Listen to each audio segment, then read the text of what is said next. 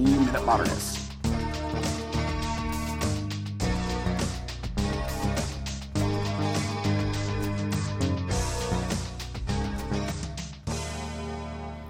This question of whether a work is video art or experimental short film is very difficult. But more so when it is an early work of experimentation in computer graphics. Lillian Schwartz and Ken Knowlton did UFO, which was a abstract film, certainly of the abstract video art variety but I believe it was shot to film instead of to tape. It is a series of abstract backgrounds that then fades to three rotating circles of varying sizes and a flashing background. And then eventually the return of the original pixelated backgrounds that morph and change colors and trace.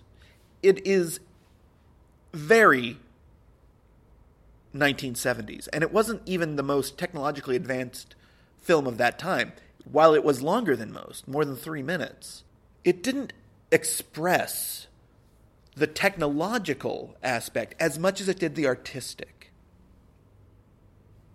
It provided a setting in which the art was the main thrust instead of the example of the technology. Early films such as a computer technique for developing animated films or the early works of Zajac were specifically designed to show how computer graphics could be used in the sciences, even when an aesthetic was placed over it.